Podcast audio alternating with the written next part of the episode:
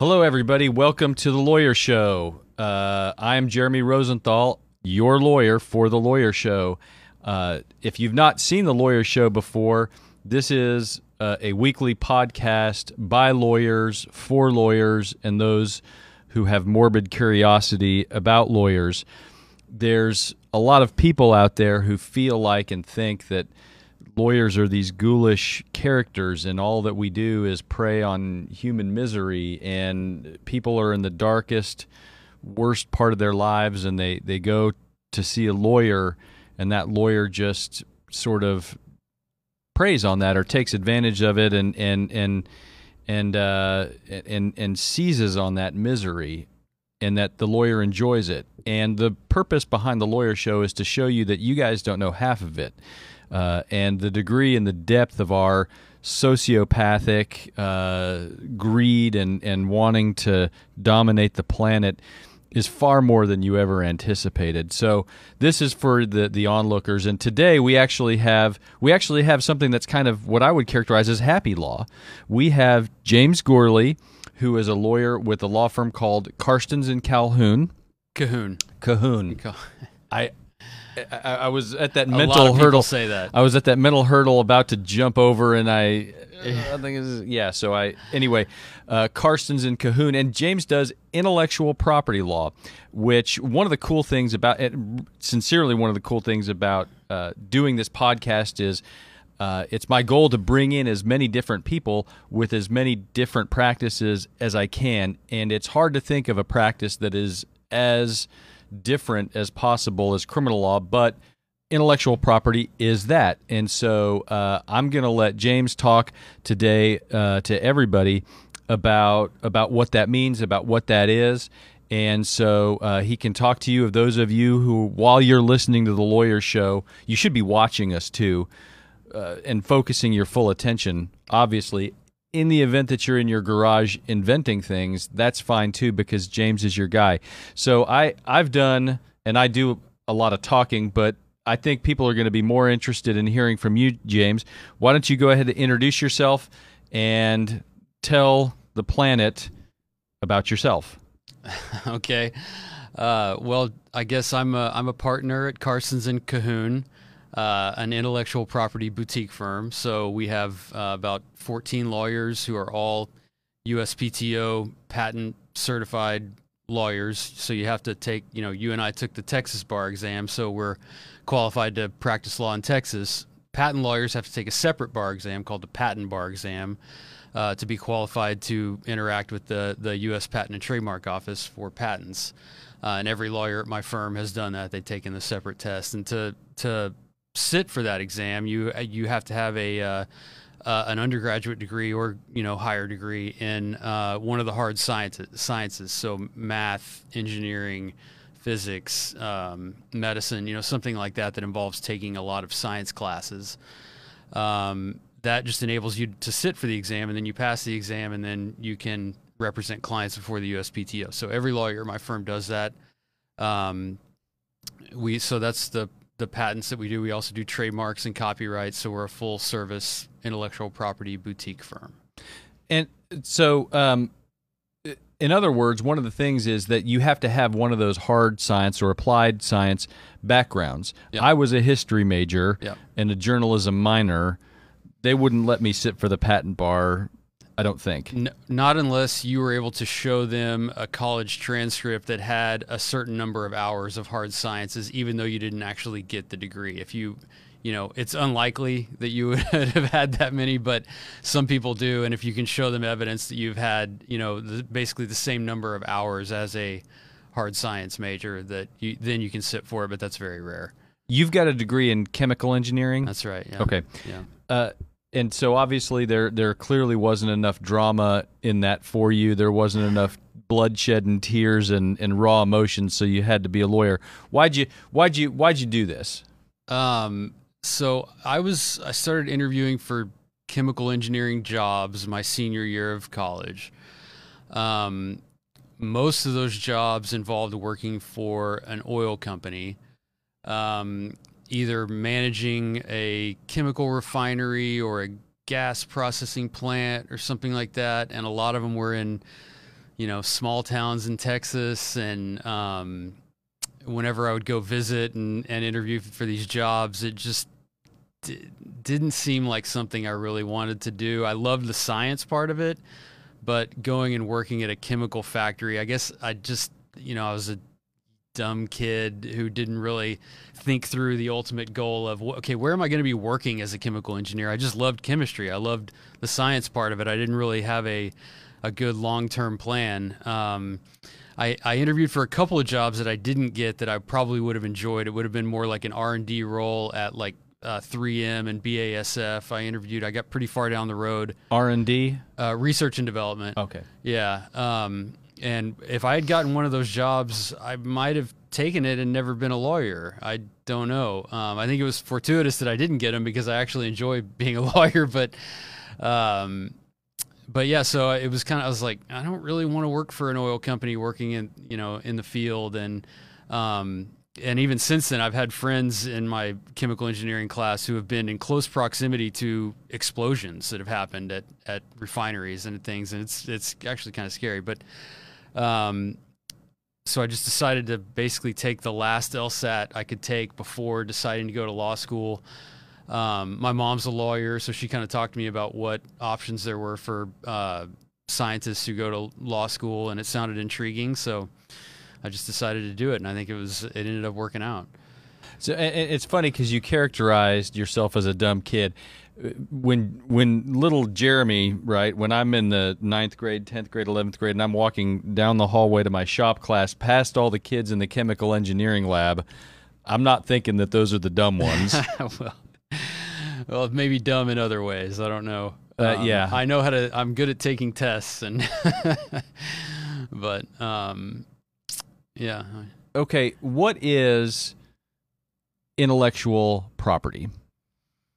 I guess it's it's kind of like real property, but it's property that you can't really touch. Um, it's it's all about pre- protecting um, creativity, things like ideas, uh, brand names, creative works, uh, things like that. Uh, exactly like it sounds, intellectual yeah. and property things that you think of. So it, it so what you guys do, uh, a lot of it is that you are making sure that people can protect their ideas, right? Right. And that they can, in the good old fashioned American way, profit from their ideas. Right. Yeah, and you I mean it is possible to profit without having, you know, a patent on a product or a trademark. A lot of people do it. But when you have protection of your intellectual property, you can actually stop other people from infringing on your rights, which is really how you can get a lot more value out of it. So, um, like for a patent, for example, if you have a patent on your your little widget that you're selling, you you got a patent. You know, you got it from the USPTO. You can stop. You can go to federal court and stop other people from making, using, selling, or importing your invention, and it's pretty powerful, um, especially if if there's a lot of money involved. Um, you know you can you can get substantial damages, and a lot of people do. Uh, what exactly is a patent? Like I said, it's a it's a, a document that you get out of the USPTO. You submit a patent application. You apply for a patent. It's examined by uh, a patent examiner in one of the four patent offices around the country, and then um, if you're successful and you convince the examiner that you are entitled to a patent, they send you a, a patent um, certificate. So um, each patent will have a, a section at the end called the claims, and each claim is a single sentence that describes what you invented. Um, and it's not a sentence that any normal person would write, but it does have all of the elements of the of the invention that you get through the patent office. So you've got that claim, and if you go look around the marketplace and you see somebody else who is selling a product that has element A, B, C, and D of your claim, then you could potentially sue them for patent infringement. What's the difference between a patent and, say, a trademark? Yeah, so a trademark is more like a brand name. It's more like a um, the name of a business, the name of the product, um, the name of the service, Um, it doesn't really have anything to do with like functionality or ornamentation of a product. Like that's more on the patent side. Um, a trademark is just a, a, name or a slogan that identifies. It's a source identifier, an identification of the source of a of a good or service, and then to get a to register your trademark again, it's kind of like a patent application. You file an application. Um, it's much simpler than a patent application, but um, you you know you identify your trademark, you identify the goods and services that you're offering under it, you identify the date that you first started using the trademark, and then um, a trademark examiner will examine that and go determine if you really are the the first one to start using it for those goods and services, and if you are, then they'll give you the trademark registration. Um, and trademarks are also a little bit different from patents in that if you want to, first of all, if you want to register it, you have to be using it. Uh, you don't have to be doing, uh, you don't have to be making it or using it or selling it if you want to get a patent. You can just get a patent on an idea and never do anything with it. Trademarks are not that way. You have to actually be using them. And then if you want to keep them, you've got to prove to the USPTO every so often that you are continuing to use it. Otherwise, it goes abandoned. And, um, and anybody else can pick it up and go from there. There's actually kind of like a, a cottage industry of people who go pick up abandoned trademarks and start start using them themselves. it's kind of a kind of a weird little sub industry that that has cropped up over the over recent years. What's the difference between a and I'm showing my I'm just showing why uh, reason number 489 why I'm not a why I'm not an IP lawyer. What's a what's a copyright? And okay. how does that differ? Yeah, copyright uh, protects a creative work. Uh, it doesn't protect the idea behind the work, it just protects the work itself. So you write a book, that's a literary work. You can register that with the Copyright Office, and then you've got your uh, copyright registration certificate. These, I mean, it's quite a bit easier to get a copyright registration. Um, there are a few things that are um, examined maybe a little more closely, like uh, if you want to register a copyright for like a, a piece of jewelry. Um, sometimes those applications will get reviewed a little bit more closely. But if you write a book or uh, you know something of any length, of you know maybe a longer poem or a song, I mean that's pretty much going to go through without a problem. Um, you know, videos are copyrightable. Pretty much anything creative, um, software code, um, you know things like that anything that you've kind of created like a work of art a sculpture a literary work a, a podcast a podcast yeah this is uh, uh, although they would see this and see how that this is just not particularly creative no right no this is uh, yeah and the thing about copyrights is they're they're actually uh, you get copyright protection such as, as it is from the date the work is created um, now you can't go sue anybody for copyright infringement until you register it, but mm-hmm. the copyright itself is protected as soon as you create the work. Okay, and you guys do all three? Yeah. Okay. Um, talk about what patent prosecution is, because that's a that's a word that uh, I, I think in my line of work obviously has a far different mm-hmm. meaning than in your line of work. What's a patent prosecution? Yeah, prosecution. That that definitely is a, a different term of art in in my world. Um, usually, if you're prosecuting something, you're in court. You know whether you're prosecuting a case, ruining or, their lives. Yeah. no, so, actually, we need we do need prosecutors, and we need prosecutors to be very aggressive, particularly when they're prosecuting people with a lot of money. yeah. This is the lawyer show. Oh, by the way, this is the lawyer show. You're watching us. We are on between uh, 12 and 1. Uh, every Thursday, uh, we are on JP Cathy and the Crew Network. You can see JP Cathy and the Crew between 7:30 and 9, Monday, Wednesday, Friday. Uh, again, this is the Lawyer Show. My guest today, James Gourley, copyright attorney uh, with Carstens and Cahoon. And so, uh, w- picking up just where we left off, a copyright, uh, or excuse me, patent prosecution. Yeah, patent prosecution. So, patent prosecution is what happens when you have an idea, you um, file a patent application at the USPTO, the U.S. Patent and Trademark Office, and the process of getting that application through the USPTO procedures and trying to get a patent to come out the other end, that's called patent prosecution. So, almost, you know, the process involves preparing the application, which is is usually fairly time consuming. You submit it to the USPTO it'll unless you pay them a whole bunch more money, it'll probably uh, sit there on a patent examiner's desk for about a year, year and a half before it actually bubbles up to the top of the stack. The patent examiner will look at it, usually reject it. They'll that's what they're paid to do. They're paid to find problems and you know come up with reasons why you don't deserve a patent. Um, they'll send you a rejection usually. Sometimes they'll allow it, but usually it's a rejection. And then that starts a back and forth process that we call patent prosecution, where you respond to the examiner's rejection. The examiner looks at your response. Maybe he, he or she is convinced, maybe they aren't. Um, and then they either issue another rejection, which you can then respond to. You can keep this process going as long as you have money. Um, I mean, I I was involved in a uh, I was actually an expert witness in a case that involved a like a dispute over uh, uh, legal fees involved in patent prosecution. Um, and they had gone back and forth in one case with the examiner, I think 15 or 16 times. So they had they had spent a lot of money um, going back and forth That's with the, the examiner. that's that's what you call a college try right there. Yeah.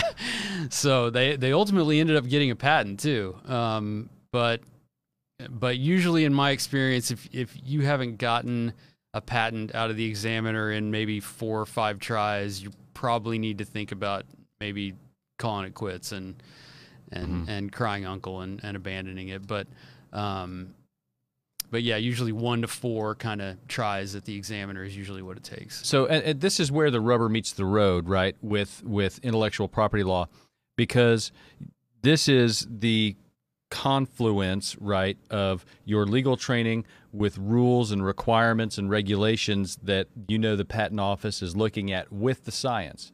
Because I'm guessing that when the patent office is rejecting things, right, I'm guessing that they can do it for either. They can do it or or a combination Yep.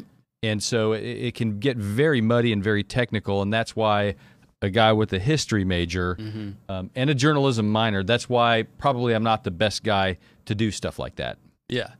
Yeah, so there there are there are definitely procedural rejections and there are also substantive rejections and you got I mean that's why you got to have a lawyer that knows both uh, sci- the science side and the procedure side because there are requirements for basically like how detailed you have to describe your invention. Um, if you don't provide, enough detail, it can be kind of rejected on that grounds. If you use um, words that are not exactly clear, that can be interpreted different ways. Uh, they call it it's indefinite. You know, nobody would understand if they're looking at your patent application what you actually mean. Um, those are those are kind of like procedural, I would say. I mean, there is some science tied into that too, but um, but there there are certain requirements in that respect. But then there's also when you one of the things the examiner is looking at is um, he'll look at the invention and um, go looking for what we call prior art, which is everything that was published before you filed your your patent application. So most of that is there's a, a giant uh, database of published patent applications and patents that I mean it's even ones that have failed Yeah, totally. Yeah. So every patent application is published after about 18 months after its filing date.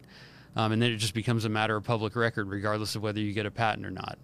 Um, and it, that's that's true with almost every patent office in the world. So sometimes the the examiner will go find a European patent application that was published or a Chinese patent application that was published, and cite it as prior art. And then so once the examiner finds some prior art they think is relevant, they compare it to what you claim you invented. And if they think that your invention is not new or that it's just obvious in view of the prior art, they'll reject it on that basis. And that, again, uh, obviously involves some legal considerations, but it's also very technical. You know, you have to understand uh, how this prior art invention worked, how it's different. Um, you know, some different considerations that a person of ordinary skill in that art would would use. I mean, they're you know, it's it's very intertwined the legal side and the and the technical side.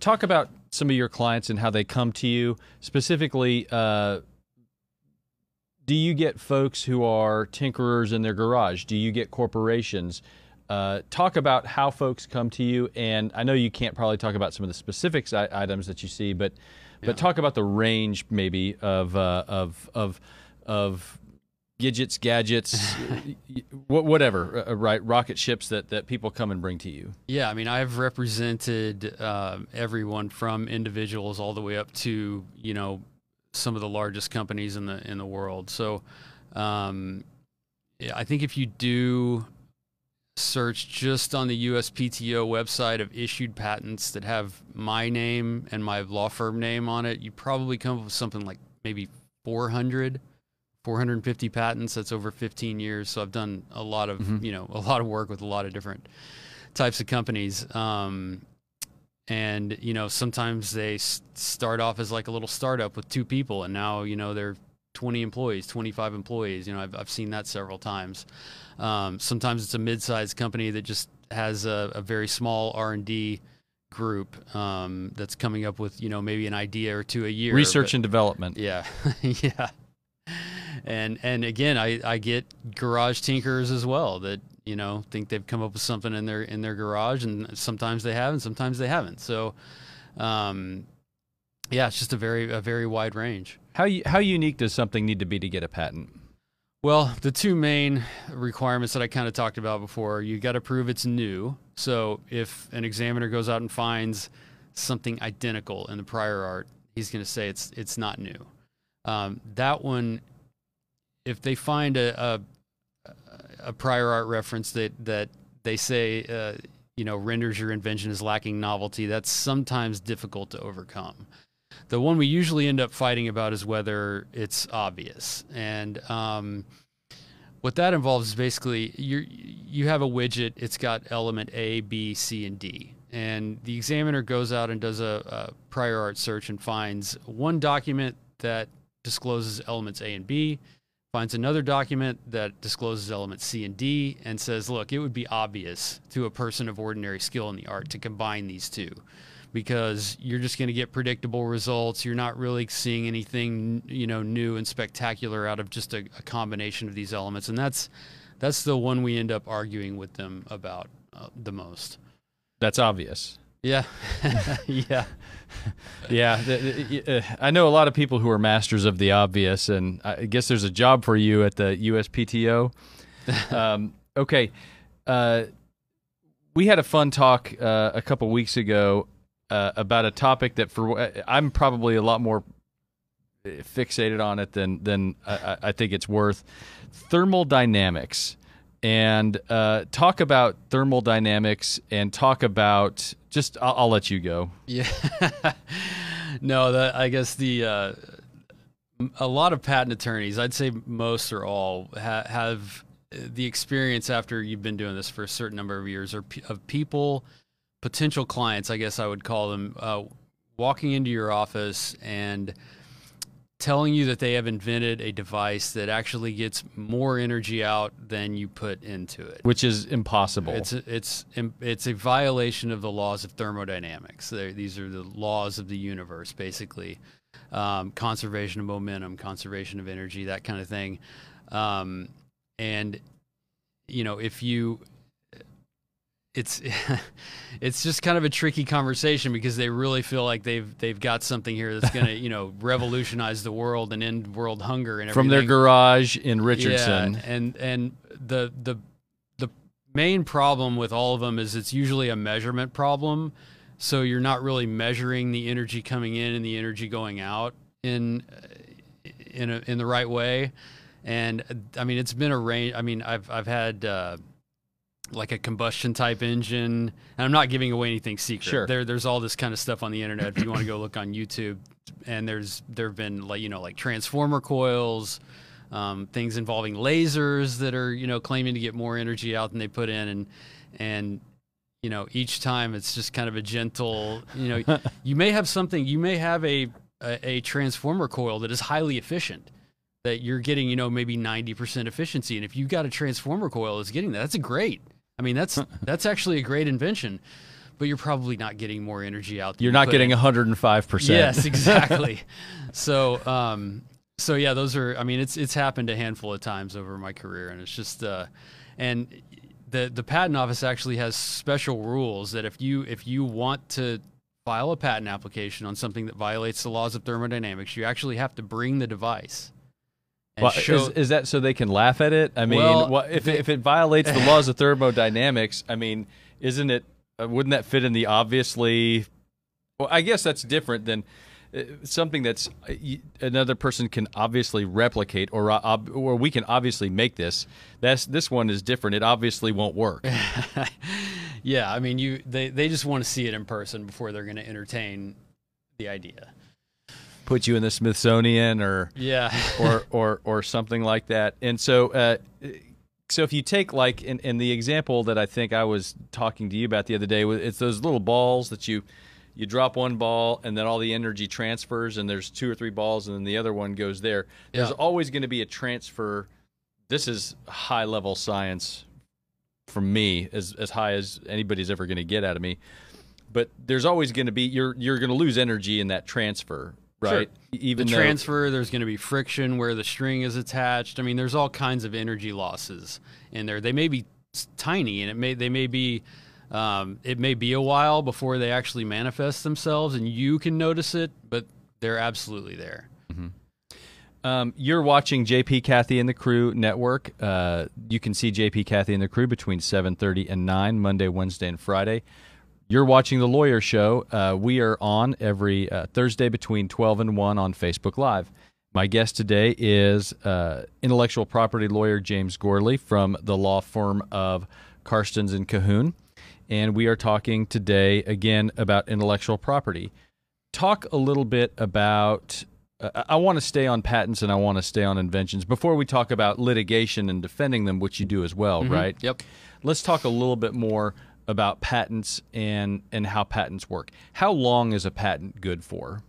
So a utility patent um, is good for 20 years from the filing date, which I know is a little weird because you file it and it may not issue for a few years, but the it's calculated from your filing date on a utility application. And what's a, what's a utility application? Okay, so there, yeah, there are two different types Sorry. of patent. Yeah, no, no, no. I, I should have said this earlier. There's a I'm I'm a lawyer too. So every every once in a while I'm a lawyer too. So Yeah. Um, so there are two types of patents. Uh, well, there are actually three, but um, the two main ones are utility application and a design application. Utility application is for functional aspects of things like devices, methods, compositions of matter, things like that that do something different. Um, a design patent is for products, articles of manufacture, which are uh, which have uh, ornamental design characteristics, which are different from the prior art. So the way something looks, um, which there's a little bit of overlap between that and copyright, uh, but a design patent is um, good from 15 years from the issue date. So you get 15 years from the issue date on a design patent, 20 years from the filing date on utility patent, and then if there's if the patent office is responsible for an inordinate amount of delay in the prosecution process, um, sometimes you'll get something called patent term adjustment, which is time added on to the end because the, the patent office has, has delayed the application. and that's time. Can you renew a patent? You have to renew a patent if you want to keep it alive, It- and um, like every you know five years or so, you have to pay a, a fee to the USPTO to, to keep it alive. When does it ultimately? Don't things become? I, I don't know if public domain Yeah, is the right. proper word. Uh, ultimately, do things become public public domain? Yeah, as soon like if you don't pay one of the maintenance fees, it becomes public domain because it just goes goes into the public domain. And then at the, if you pay them all, then at the end of the term, then it goes in the public domain. Okay. And if you file an application and it gets published and you abandon it before it becomes a patent, that's also in the public domain. So, but you're you're capped at 20 years on the utility. Yep. 15 from the date of acceptance on the Design. design. Okay. So if I invent so so if I invent a just a awesome bread slicer, Mhm. right? I can profit off that. I have the exclusive ability to profit off that or license it out, right? Yeah. Uh, so in other words, other people can pay me to to do it. Sure. Yeah, if you're okay with that. Um, and I, I and after 20 years, Humpty Dumpty sort of falls off the wall, and the rest of the planet can can do it. Yeah, I guess the hope is during that time you've been innovating and maybe coming up with an even better bread slicer between you know o- over those 20 years. I can't But yeah. just. But what if I just want to be done and just well, maybe you've made enough to retire in those 20 years. maybe maybe so maybe so. Um, okay, so so moving on to patent litigation, Yeah. right? So let's talk about what happens when somebody violates a patent. Yeah.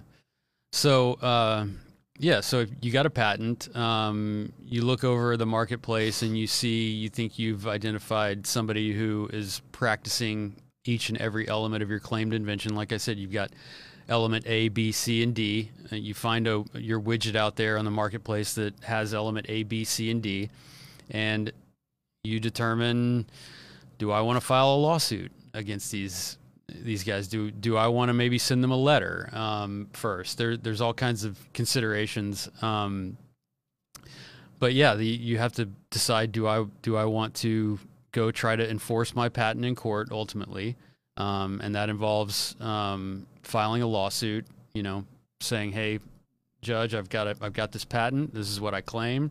This is the device that's infringing, um, and I'd like my damages uh, or my injunction." And that's that gets the whole process started. Then on the other side, you know, you get a you're the you're the defendant. You're accused of patent infringement.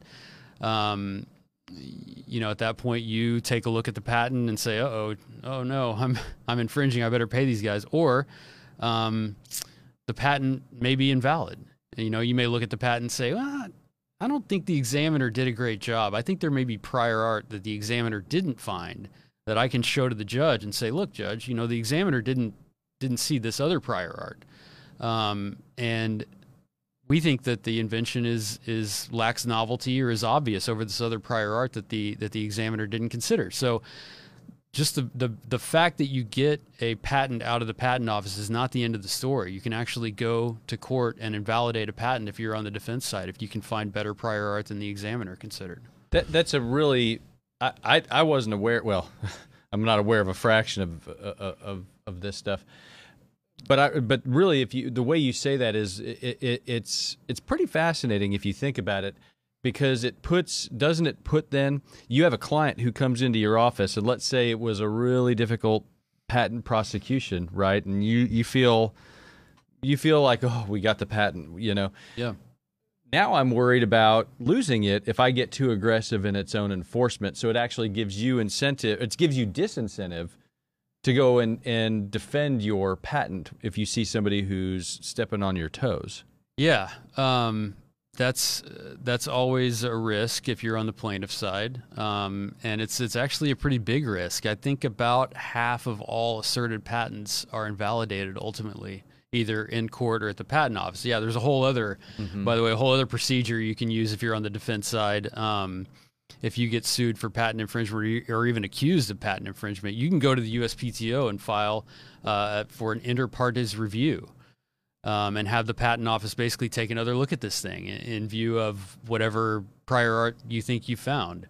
Um, so you can lose that way too. And uh, back when back when the uh, that they're called IPRs, inter partes review, um, and or and back when that was first started, back in like I think it was like 2013 or 2014, something like 85 to 90 percent of patents that were involved in those reviews were invalidated. At least some of the claims were invalidated. It's come back down now to where it's again closer to like 50, 60 percent, something like that. Um, but I think I think just a lot of the low hanging fruit was kind of invalidated early on, but now it's kind of down, you know, something reasonable. But um, yeah, there's a, there are a lot of ways to lose if you're a plaintiff for sure.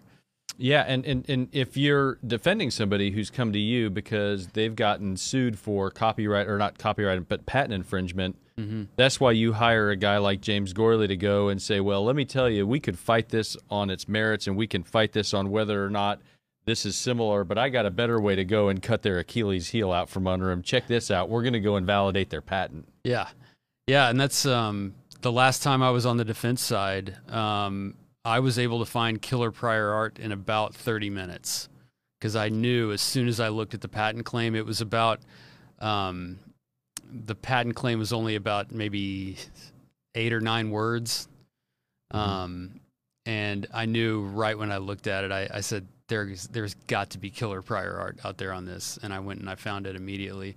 Um, and then subsequently found a whole lot more, even better prior art than, than what I found in 30 minutes. But Um, How did so? How did the patent office miss it in the first place? And I guess that's I guess this is this is incentive for whatever fella's working at the patent office to make sure he gets it right. This can't be good to have your patents invalidated down the road. Well, I I don't really know how much accountability there is at the patent office for examiners that uh, allow a patent that's ultimately later invalidated. I just don't know that that really factors into their reviews. But I mean, that's what a lot of people don't understand about the the the patent application or prosecution process is that it's a very um, you know th- this is being looked at by a human uh, a human being. It's not it's not just some sort of like totally objective review. Like this is a Mhm. this is a human who has their own competencies their own uh, biases even um, either in favor of or against patents. Um, and there it's just you never know how another human being is going to look at this and look at the prior art and and judge it and there there are several different companies out there that actually will give you the statistics on your examiner you you you tell them Really? um, yeah, you tell them who your examiner is, and they'll tell you, okay, this examiner allows 85% of the cases that comes across their desk, or this this examiner allows 10% of the cases that come across their desk. Um, there, you know, you can appeal rejections to a, a the patent trial and appeal board. Um, and you know this they'll tell you this examiner you know loses 45% of the time on appeal. So you can get all these metrics on the examiners and it's it's wide it's a wide range. I mean i've i've prosecuted uh, patents in front of examiners that some examiners only allow like four cases a year. And they look at probably i don't know 50 or 60 maybe more um, but others allow, like I said, the, the in this this case that I was on the defense side, the particular examiner, I looked up their statistics, that, and and and he allows eighty five percent of the cases that come across his desk. So, Would that be is that admissible? uh, this examiner analytics is is pretty new. Only in the last few years have uh, the the the patent office has kind of opened up their um, data set through an API uh, to private companies. So it's it's kind of a newer thing, and I, I don't know if anybody has tried to introduce that as evidence or not. I thought about doing it in this case. Um, Uh, yeah, this first place I went, I'm like, yeah, yeah. know? I, I thought about it. Um, I mean, it would definitely involve, you know, paying an expert some money with uh maybe a, a chance that it might be excluded as irrelevant or you know hearsay or Mhm. something like that. But um, but I definitely thought about doing it in this case. Or you have a bench trial, right? And then you file a pretrial motion of some sort where where it's, "Hey, judge, look at this. Uh, I can't consider that great, but now you know." Yeah, Um, yeah, So yes, trial advocacy. Um, yeah. yeah, that that's pretty that's pretty fascinating. So, do you ever come across the same examiners uh, time and again? I mean, how many of them are there? Um, About man, I don't even know. Um, they're divided up by uh, technology centers and art units.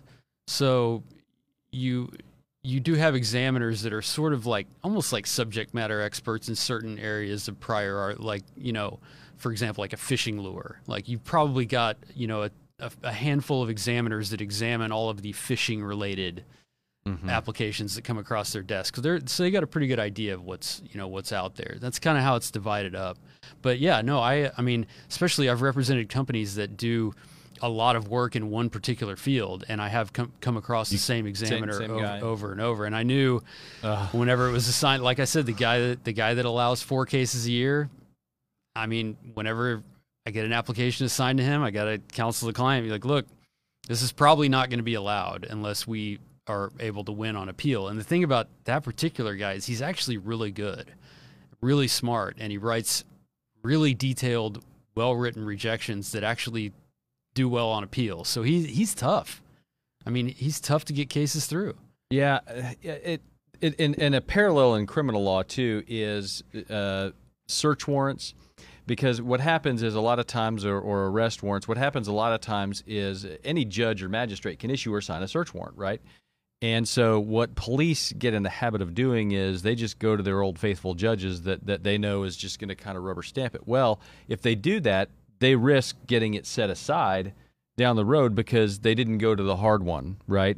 So uh, what they always, when I was a prosecutor, they always encouraged us if we were getting search warrants, they would always say, uh, in, in continuing education classes and all this stuff, they would encourage and encourage police officers go to go to a difficult judge because he will or she will check your math and they'll they'll they'll tell you how to they'll they'll tell you to fix things and then you fix them and then the thing is fine. If you go to the rubber stamp it's not going to hold up down the road. Having said that that's probably a really crappy conversation to have to have with the client to say uh you remember when we were talking about this and I told you there's one guy who we really don't want uh, I just got a letter from him. Yeah, he's he's our guy on the case. So yeah, I imagine that that that kind of that that can that can be tough too. Yeah, yeah. The other thing, um, the other thing about it though too is um, even if you're assigned to an easy examiner, you still have an incentive to um, make the examination as quality as possible to make sure that the patent that comes out the other end is valid. Mm-hmm. And in that case that that I was telling you about that I was on the defense side where I identified um, identified killer prior art immediately. I know for a fact that the patent owner could have done that too, and the reason I know that is that um, they had Google.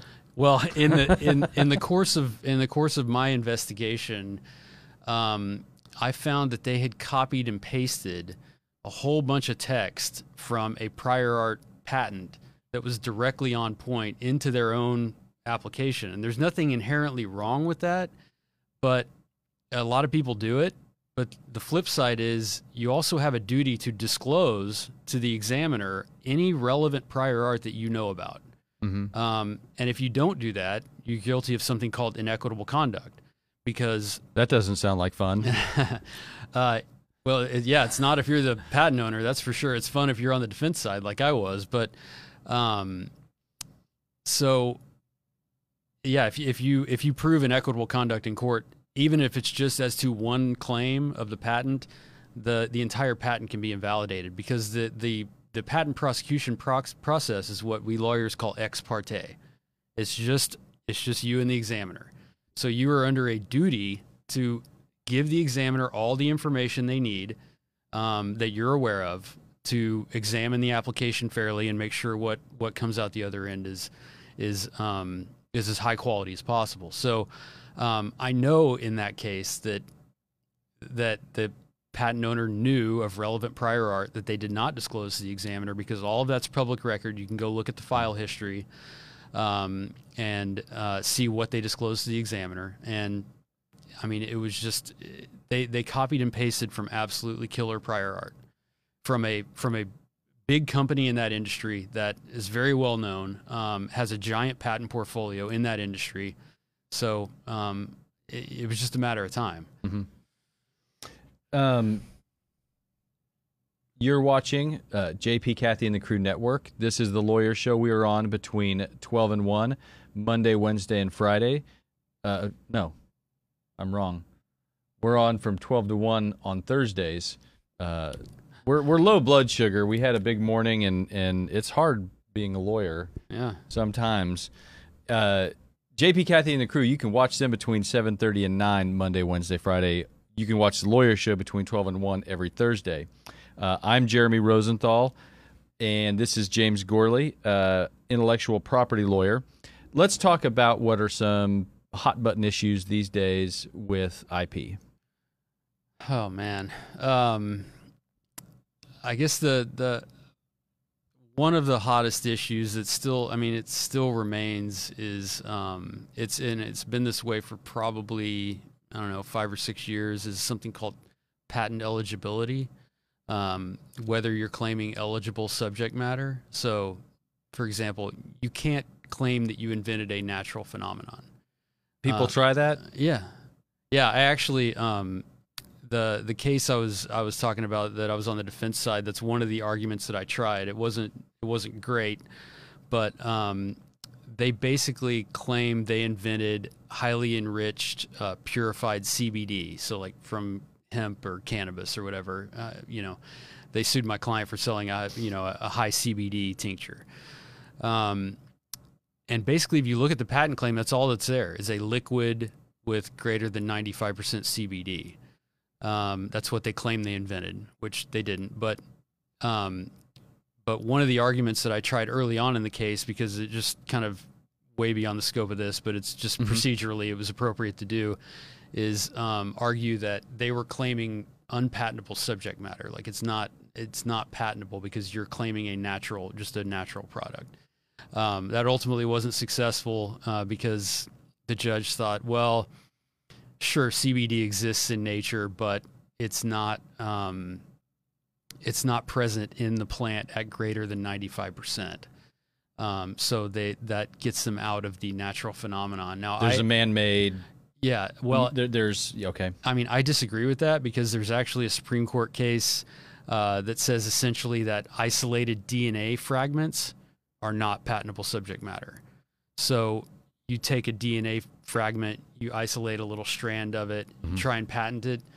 It's not patentable subject matter. Supreme Court said that, and I, my argument was basically this is analogous. You're just Mhm. taking a chemical out of the plant and saying, "Hey, this is this is what I have, a highly enriched chemical," and So they um, weren't trying to protect or copyright, or the, the subject matter was. Was it about the process or was it about the product? the product. the product. Yeah. Can you can you can you uh, is there intellectual property protection for a process? Yeah, you can get uh, method claims. That's what we call them, method claims. Okay, A- But a they didn't do that in this case. No, not in this case. Yeah, no, it was just a product, a, a liquid formulation with greater than 95% CBD, basically, is what it is. So, um, And this was absolutely invented in somebody's garage. no.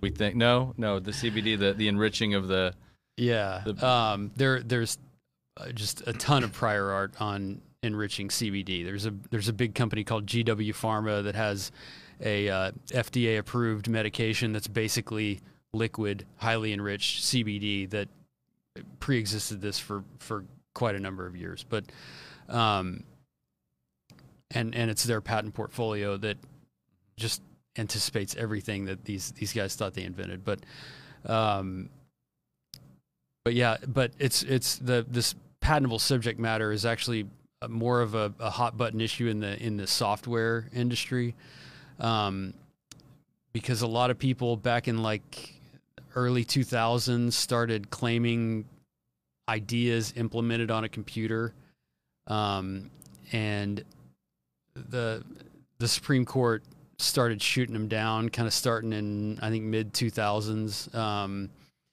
and it's just been really tough to get software related inventions through the patent office once the Supreme Court kind of started shooting them down that, you know, look, just implementing this idea on a computer is not patentable subject matter. It's a little more complex than that, but generally that's, um, but there, there's still just this ongoing battle between uh, the federal circuit and the Supreme Court regarding, you know, what is patentable subject matter. So, um, I don't know. That's one of the hot button issues. And I would think that that would get hotter, uh, uh, as as you will, the more and more technology advances. The more and more, you know, we we've got all these devices, right? Mm-hmm. Um, and all of them have, the more of them that there are, and the more different types of things you uh, you have. I think the more and more, am I right that you see these this issue crop up? Yeah, yeah, absolutely. And, and another uh, sort of uh, semi-related hot button issue that's definitely heating up lately is the idea of a uh, like AI inventions. Um, whether it's you know artificial intelligence can now actually like compose songs. um, who's the author? Uh, an AI related invention like a- Mhm. an artificial intelligence actually thinks of an idea. Only, only uh, you know the statute says patents are granted to persons to the inventor. Mm-hmm. Um, who's the inventor on an AI related invention? Can you protect an AI invention uh, that with a patent? And the answer is not really clear. There is a, uh, I think somebody tested it in Europe, uh, tried to patent an AI invention in Europe, and they listed, I think they listed the whatever the AI computer program as the inventor, and the European Patent Office said nope, can't do that. So uh, I don't think anybody has done it in the U.S. yet. That that's a great question. Uh, my daughter uh, has an app on her iPad, which she's on far too much. Um, but my daughter uh, and she plays music on it, right? And and it's all these clips and things that she kind of pulls, but it's from you know iTunes or or or not iTunes, but it's from whatever app she's on, right? Yeah. And then she compiles these things together to make what I think is a unique song, Mhm. but not really because it's all sort of their property, right? Could I uh could I copyright something that she creates on an app like that Um, or could she copyright it? she I don't know that she I would. could uh, she could try um, the the area of copyrights with respect to samples of other songs which is what that's been around for a while. You know DJs taking samples of other songs and incorporating it. Um, DJs have not had a very good track record at um, at winning copyright lawsuits that have been filed against them for taking samples, um, or really anybody that uses samples. It's just like I, I personally think there's probably a strong fair use argument there because one of the factors um, that you can use to show fair use in the copyright world and get get out of infringement. So you are infringing uh, if you even if you Mhm. can show fair use, but fair use is a defense. Um, and if you can show that you're you know you're fair fairly using uh, another copyrighted work, you won't be liable. But um, one of the factors is if you can show your use is what we call transformative. And I think there are a lot of uses of samples that are transformative. Like they aren't really trading on the original song itself. They're just kind of using a very small part and creating something totally different. And I think it's a good argument. It just hasn't been very successful in court. Mhm. So Uh talking about AI, right? Um how, are are you seeing more of it? Um how much is it is it creeping into your practice?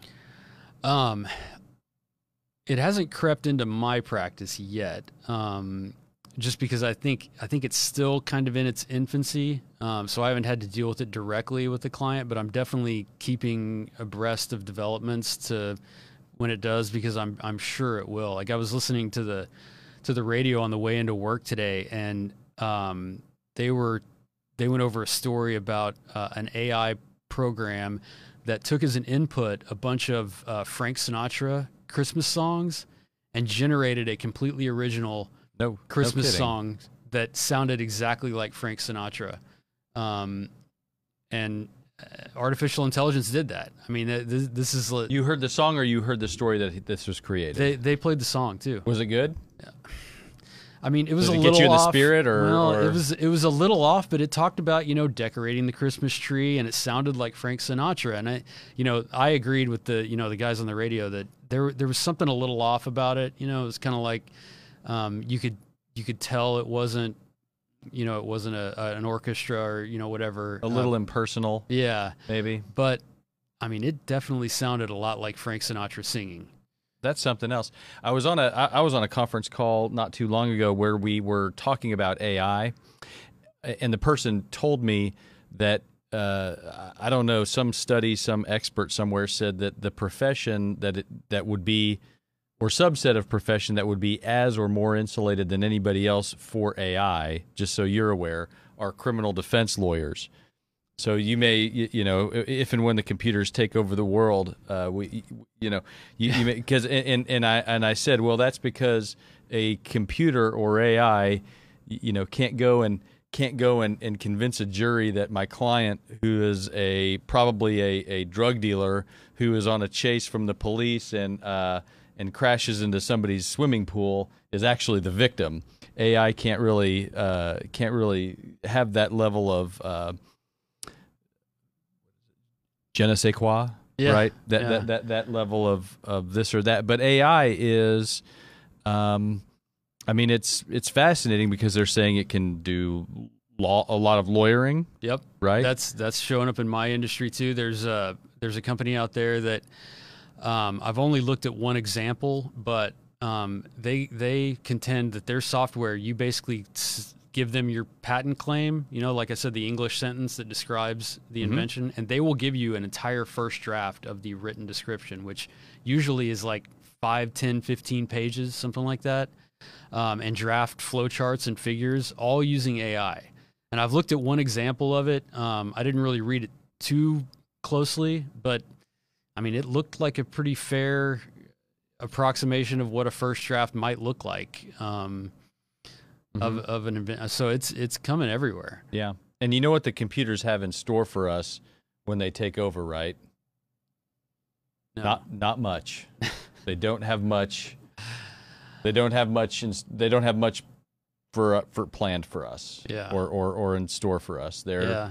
it's not going to be not going to be pretty. because with like the the deep fake videos and everything, they may be able to create a video of Jeremy Rosenthal arguing for a why a defendant is not guilty. I mean, I- they they I- may be able to do that. And I and I I can only hope that they do it with better hair than I've got now.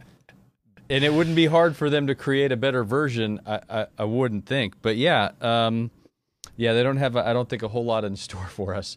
Uh, what is? Uh, you, you also do entertainment law. We've got about five minutes left. Uh, three minutes left. Uh, you've talk a little bit about that. We've kind of. Uh, that's how the lawyer show goes. Is we never get to everything we want to get to.